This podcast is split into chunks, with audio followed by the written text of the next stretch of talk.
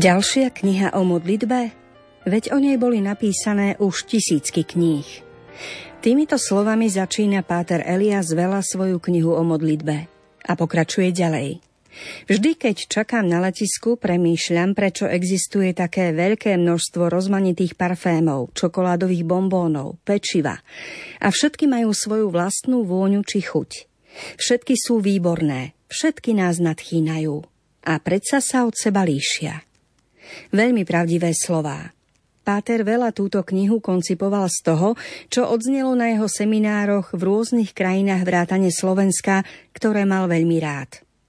Nejde vlastne, podľa jeho vlastných slov, o knihu o modlitbe, ale skôr o zážitky či skúsenosti v tejto oblasti, ktoré dajú čitateľovi príležitosť vyletieť vysoko na orlých krídlach, ako hovorí jej názov, na božích krídlach. Sprostredkovať tento pocit bude aj zámerom literárnej kaviarne, ktorá sa práve začína. Pohodu pri rádiách vám želajú hudobná redaktorka Diana Rauchová, technik Matúš Brila a moderátorka Danka Jacečková. Zachovať si v sebe to tajomné teplo studeného chrámu. Naskrehnuté prsty dýcham znútra rozpálenej duše kde je tá ozajstná hranica pocitu. Vnímam len jedinú, príjmam prítomnosť, cítim ju v dotyku v premenenom chlebe. Lúču lome cez vitráž, chádza mi do očí, cez okná do duše. Tak si te zachovám Boží dých, Boží hlas. V Bohu sa zachvem, za Bohom trasiem sa, a Boha príjmam. Poznáte príbeh o potápajúcej sa lodi? Keď sa raz na mori rozpútala búrka, jedna loď sa začala potápať. Všetci námorníci sa triasli od strachu a na pokraji s nervami sa úporne bránili vlnám rozbúreného mora. Iba jeden desaťročný chlapec zostával pokojný a nerušene sa hral so svojou hračkou. Keď bolo po búrke, posádka bola šťastná, že tento raz všetko dobre dopadlo. Námorníci sa spýtali chlapca. Ty si sa nebál, keď loď takmer klesla ku dnu? Ani trochu, odvetil pokojne chlapček. Veď kapitánom lode je môj otec. Aké pravdivé je, čo nám povedal Ježiš. Musíte byť ako deti, ak chcete vojsť do môjho kráľovstva. Ako vidíte, Prvé slová Ježišovej modlitby otvárajú nový horizont pre tých, ktorí ho počúvajú. Ježiš nás nimi pozýva, aby sme oslovovali Boha veľmi osobne ako svojho vlastného Otca. Zdôrazňuje tak osobnú starostlivosť Boha o človeka, o ktorej sa zmienujú už proroci. Mám rád nasledujúcu krásnu symboliku Izajáša, keď hovorí Ale Sion povedal Pán ma opustil – Pán na mňa zabudol. Či zabudne žena na svoje nemluvňa a nemá zľutovania nad plodom svojho lona? I keby ona zabudla, ja nezabudnem na teba.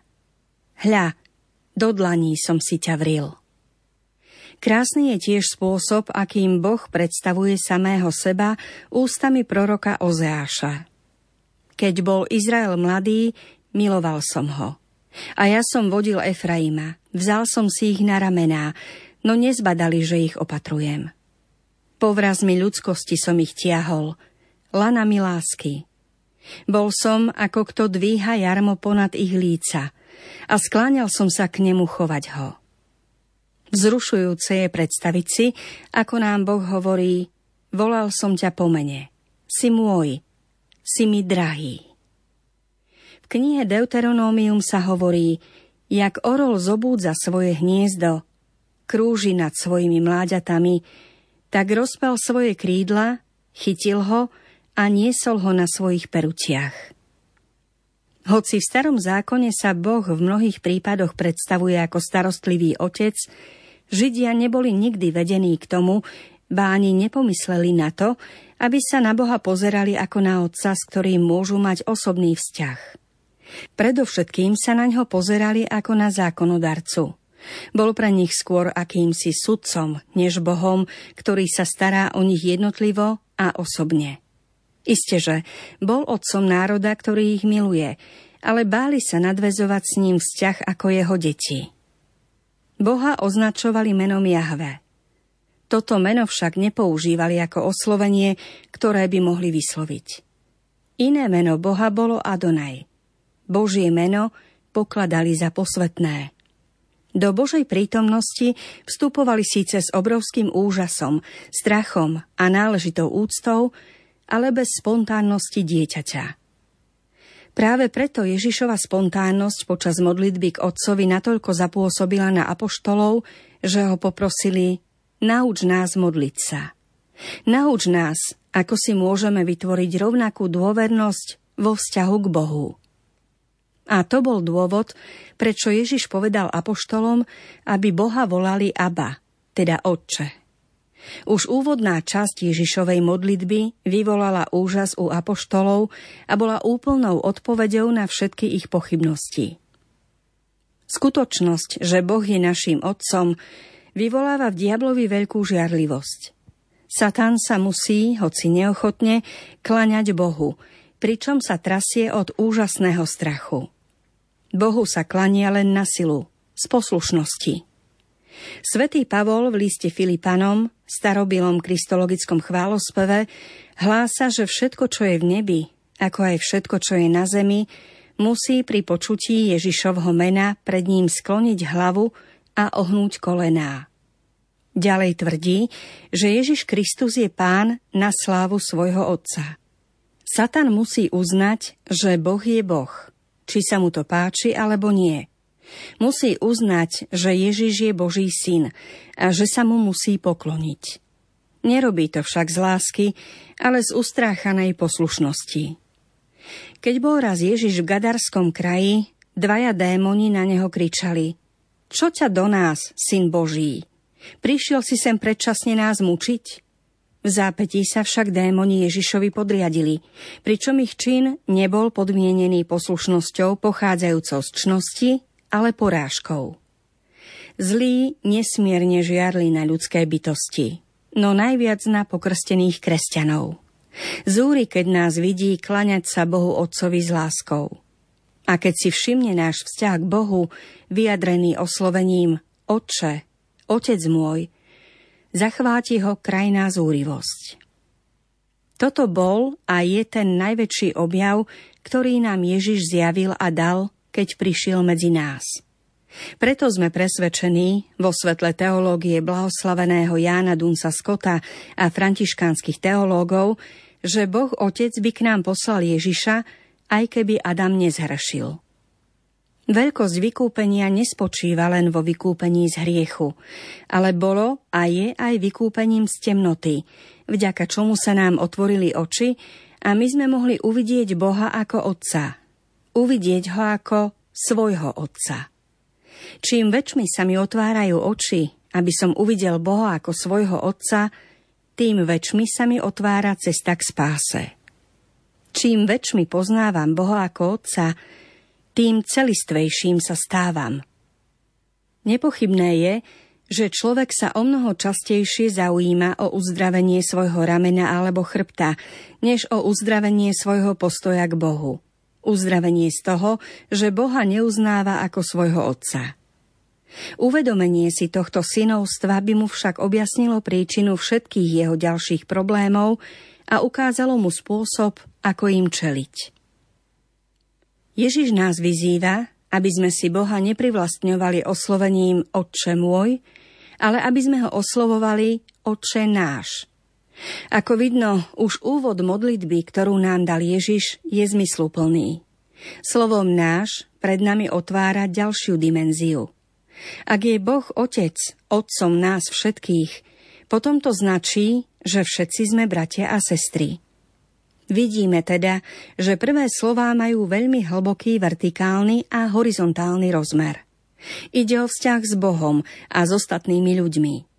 V iných náboženstvách, napríklad v buddhizme, jediný vzťah, ktorý sa človek snaží dosiahnuť, je vzťah s Bohom. Ostatné vzťahy vylúčuje. V kresťanstve je to opačné. Vzťah s Bohom Otcom privádza do hĺbšieho vzťahu s ostatnými, keďže On je Otcom nás všetkých.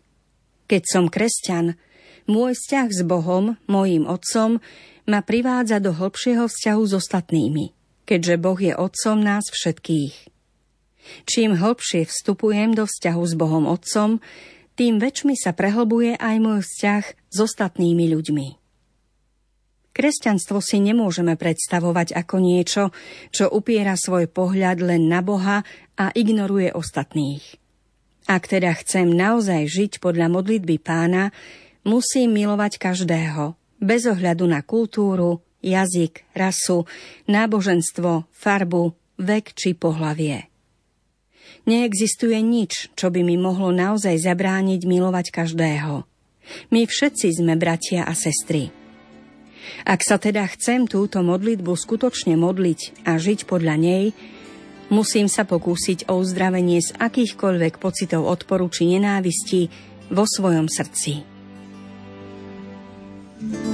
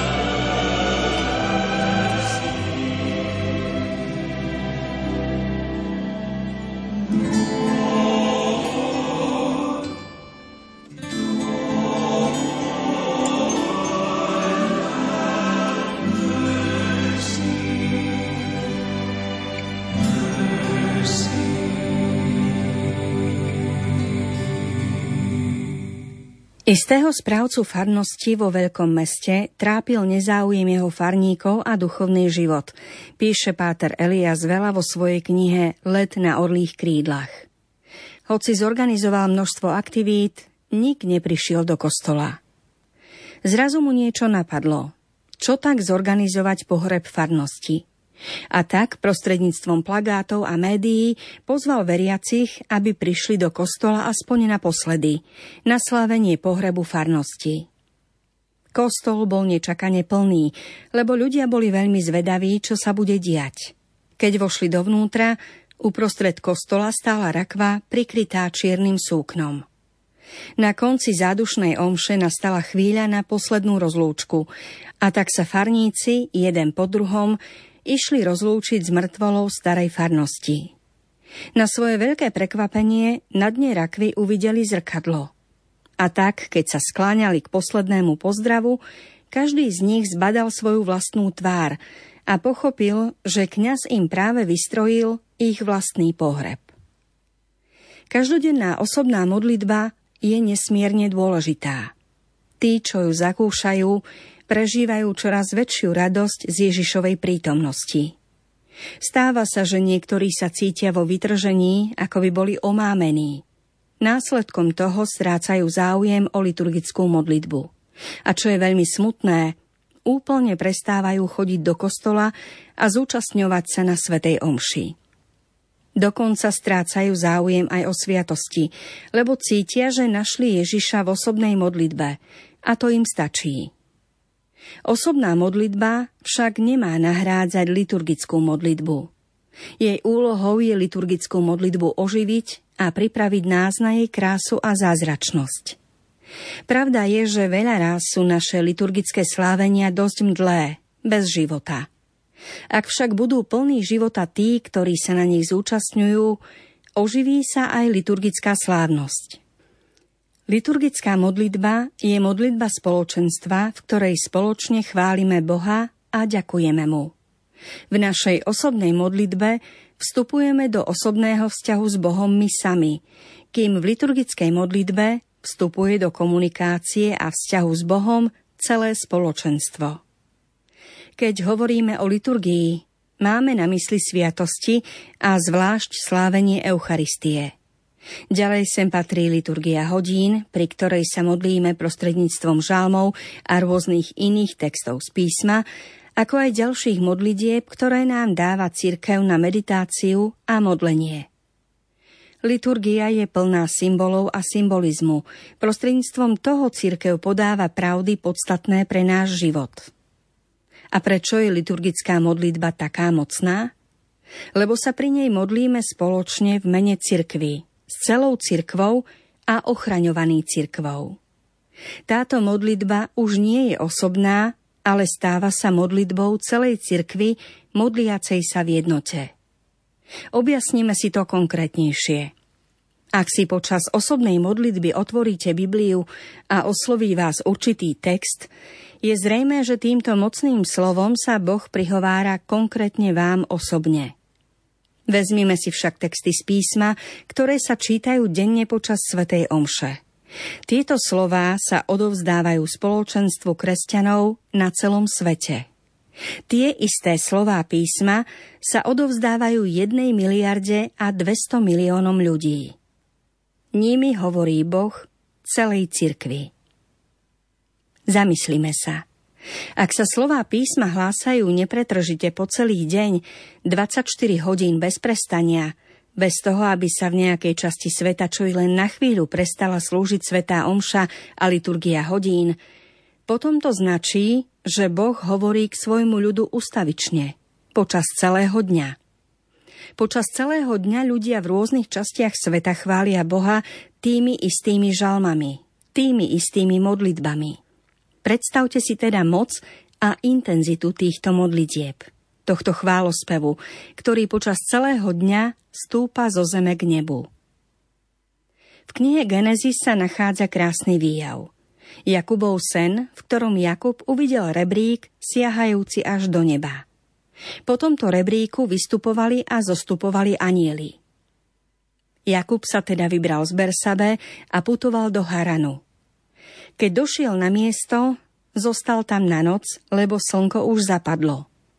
Zobral jeden z kameňov toho miesta, položil si ho pod hlavu a spal na tom mieste.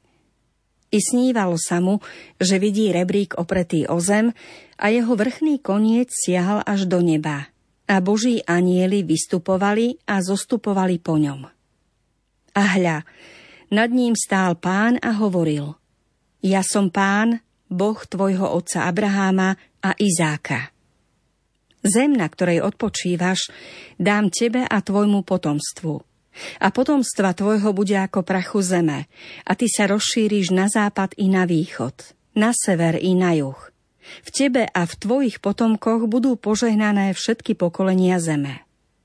Hľa, ja som s tebou a privediem ťa späť do tejto krajiny, lebo ja ťa neopustím, kým nesplním, čo som ti slúbil. Vtedy sa Jakub prebudil zo spánku a povedal Ozaj, pán je na tomto mieste a ja som o tom nevedel. Tento výjav symbolizuje komunikáciu medzi nebom a zemou. Boh zosiela svoju milosť na človeka na zemi a človek zase vkladá všetky svoje problémy a ťažkosti do Božích rúk. Toto sa reálne deje pri liturgii, v ktorej sa spájajú nebo a zem prostredníctvom modlitby. Toto je liturgická oslava. Prví kresťania z Jeruzalemského spoločenstva sa zúčastňovali na lámaní chleba a modlitbách všetci spoločne. Vytrvalo sa zúčastňovali na učení apoštolov a na bratskom spoločenstve, na lámaní chleba a na modlitbách. Títo kresťania cítili, že je dôležité byť spolu, zjednotení v modlitbách a pri slávení Eucharistie. Veľmi zaujímavé je, že my kresťania sme všetci ľuďmi bohoslužby. Vysvetený kňaz predsedá bohoslužbe. Ostatní sa nielen prizerajú a počúvajú, ale sa aktívne na bohoslužbe podielajú. Všetci môžeme byť a aj sme aktívnymi účastníkmi bohoslužby, pretože všetci máme účasť na kráľovskom kňastve.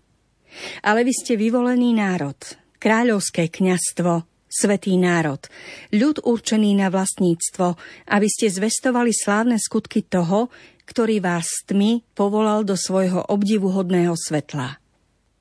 Kedy si ste ani ľudom neboli a teraz ste Boží ľud. Vy, čo ste nedosiahli milosrdenstvo, teraz ste milosrdenstvo dosiahli. Prostredníctvom krstu získavame účasť na všeobecnom kňastve. Isté, že toto kňastvo veriacich sa líši od služobného kňastva, ktoré je sviatosťou. Služobné kňastvo má svoj pôvod v kňazskej vysviacke, zatiaľ čo kňastvo veriacich má svoj pôvod v krste. Kňaz celebrujúci bohoslužbu je vysvetený podľa rádu Melchizedechovho, kým my všetci sa podieľame na kňastve Ježiša Krista skrze krst. Inými slovami, krstom získavame povolenie, ba poverenie Boha chváliť a ďakovať mu. Oficiálne sa stávame sprostredkovateľmi medzi človekom a Bohom. V porovnaní so služobným kňastvom sa to deje odlišným, ale veľmi reálnym spôsobom. Príhovoru sa ujíma celé spoločenstvo, ktoré zároveň chváli Boha a ďakuje mu. My všetci sme posvetení ľud, zasvetení Bohu. A my všetci sme dostali úlohu chváliť ho a ďakovať mu ako spoločenstvo.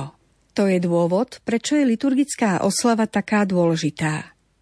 My ako spoločenstvo nie sme iba návštevníkmi Svetej Omše, ale participujeme na nej. Podieľame sa na oslave liturgie Svetej Omše. Aktívne sa zúčastniť na bohoslužbe neznamená iba spievať alebo odpovedať spoločne s ostatnými prítomnými. Značí to oveľa viac. Sme kňazské zhromaždenie, modliace sa v mene cirkvy. Vo svojej osobnej modlitbe sa môžeme modliť napríklad za mier na Blízkom východe, ale ak táto modlitba odznie na liturgickej oslave, jej sila, jej moc je oveľa väčšia. Po druhom Vatikánskom koncile sa uskutočnilo mnoho liturgických reforiem. Tí z vás, ktorí ste už dosiahli zrelší vek, si ešte pamätáte, že sveté omše sa slúžili v latinčine. Kňaz často slávil omšu otočený čelom k a chrbtom k ľuďom. Zhromaždenie bez skutočného porozumenia, o čo ide, sa buď modlilo ruženec alebo nejakú inú modlitbu, no nemalo účasť na Svetej Omši. Veď kto by už rozumel po latinsky? Dnes už máme zreformovanú bohoslužbu. Môžeme sa na nej zúčastňovať všetci a všetci môžeme byť jedno srdce. No nestačí mať obnovenú krásnu liturgiu. Potrebujeme mať aj obnovených kňazov a ľudí, ktorí sa na nej zúčastňujú. Preto je osobná modlitba taká závažná, taká dôležitá. Obnovuje nás, aby sme sa mohli zúčastňovať na Svetej Omši plnšie a dokonalejšie. Bohoslužbu možno prirovnať k tancu na púšti. Keď Izraeliti putovali púšťou, často ich zmáhala únava a skľúčenosť stratili falošné istoty Egypta a zasľúbená zem bola ešte stále ďaleko. Ešte stále ju nedosiahli. Taká je v podstate aj naša duchovná cesta. Aj my sme na púšti. Aj my sme zanechali istoty Egypta. Už nemáme istotu v peniazoch, vo vymoženostiach a ani chvíľkový pocit istoty v hriechu. Z vlastného rozhodnutia sme sa vysťahovali z Egypta a ocitli sa na púšti. Vieme, čo je nám prisľúbené. Zasľúbená zem. No smutnou pravdou je, že ešte stále sme do nej úplne nevošli. Keď boli Izraeliti na púšti ustatí a skľúčení, Mojžiš ich povzbudzoval, aby tancovali. Hrali na svojich hudobných nástrojoch a tancovali na púšti tanec radosti a viery. Tento tanec bol dobrým nácvikom oslavy pri príchode do zasľúbenej zeme. A týmto je pre nás pravá bohoslužba. Raz príde čas, keď budeme s Bohom svojim Otcom. A Boh bude veľmi rád. On sám je radosť a tak bude s nami tancovať aj On. No teraz sme ešte stále na púšti. Ešte stále nemôžeme žiť taký radostný život naplno ako v nebi. Bohoslužba nám poskytuje záblesk toho, čo budeme prežívať v plnosti, keď raz vojdeme do zasľúbenej zeme. Preto musí byť bohoslužba vždy radostná, inak ju nemôžeme pokladať za oslavu. Je to smutné, ale naše bohoslužby sú charakteristické tým, že svoju vieru vyjadrujeme fádnym a skľúčeným výrazom tváre, ako by sa okolo nás dialo niečo veľmi ťaživé. Církev však chce, aby sme aj v pohrebnej liturgii spievali Aleluja. Je to pochopiteľné, veď na smrť sa nesmieme pozerať ako na koniec života, ale ako na začiatok nového života. Každá liturgia musí byť radostnou oslavou. Každá liturgia musí byť dôvodom na tanec. Preto je liturgia živou symbolikou toho, čo sa v skutočnosti deje v nebi. Ty božská láska, Ježiš môj, si plný lásky najsladšej. Vyžeň mi z duše nepokoj, nech teba len si chránim v nej. Nech viem, ako ma miluješ, môj pán, môj tvorca a Boh tiež.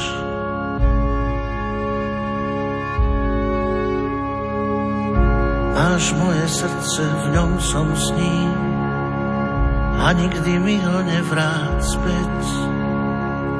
Ty drahé matky, drahý syn, kto ľúbi ťa smie onemieť. Veď žije láskou pre teba, už nič inému netreba. Držím tvoj kríž, môj pane v dlani. Počujem hlas tvoj, tvoje slova. Nik mi z duše neodstráni.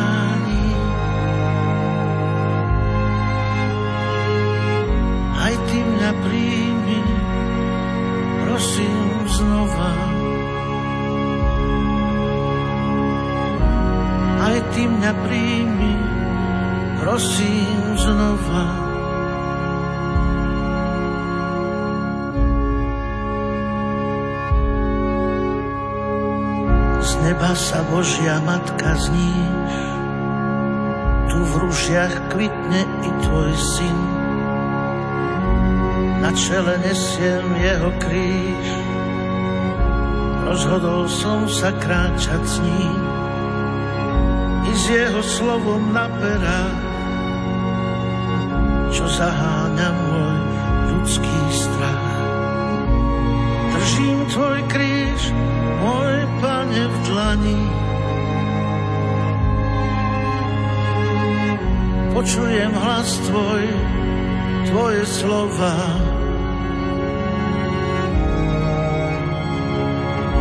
Nik mi ich z duše neodstráni. Aj ty mňa príjmi, prosím znova. Aj ty mňa príjmi, prosím znova.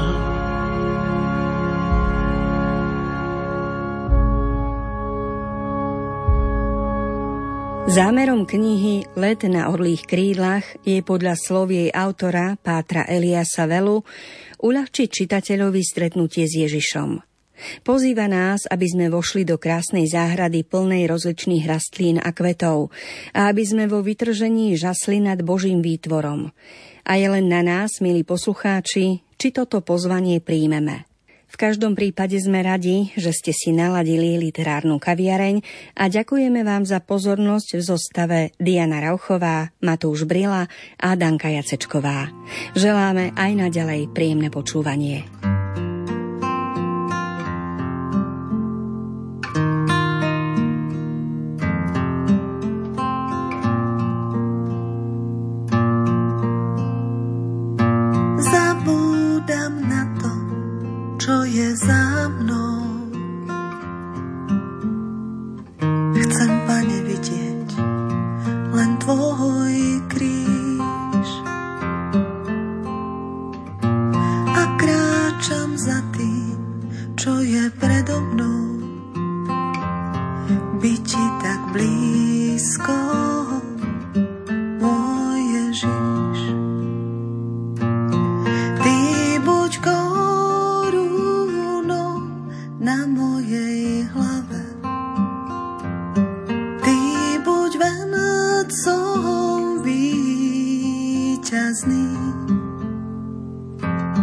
Byť ti tak blízko, ako sa len dá. Byť ti tak blízko, ako sa len dá.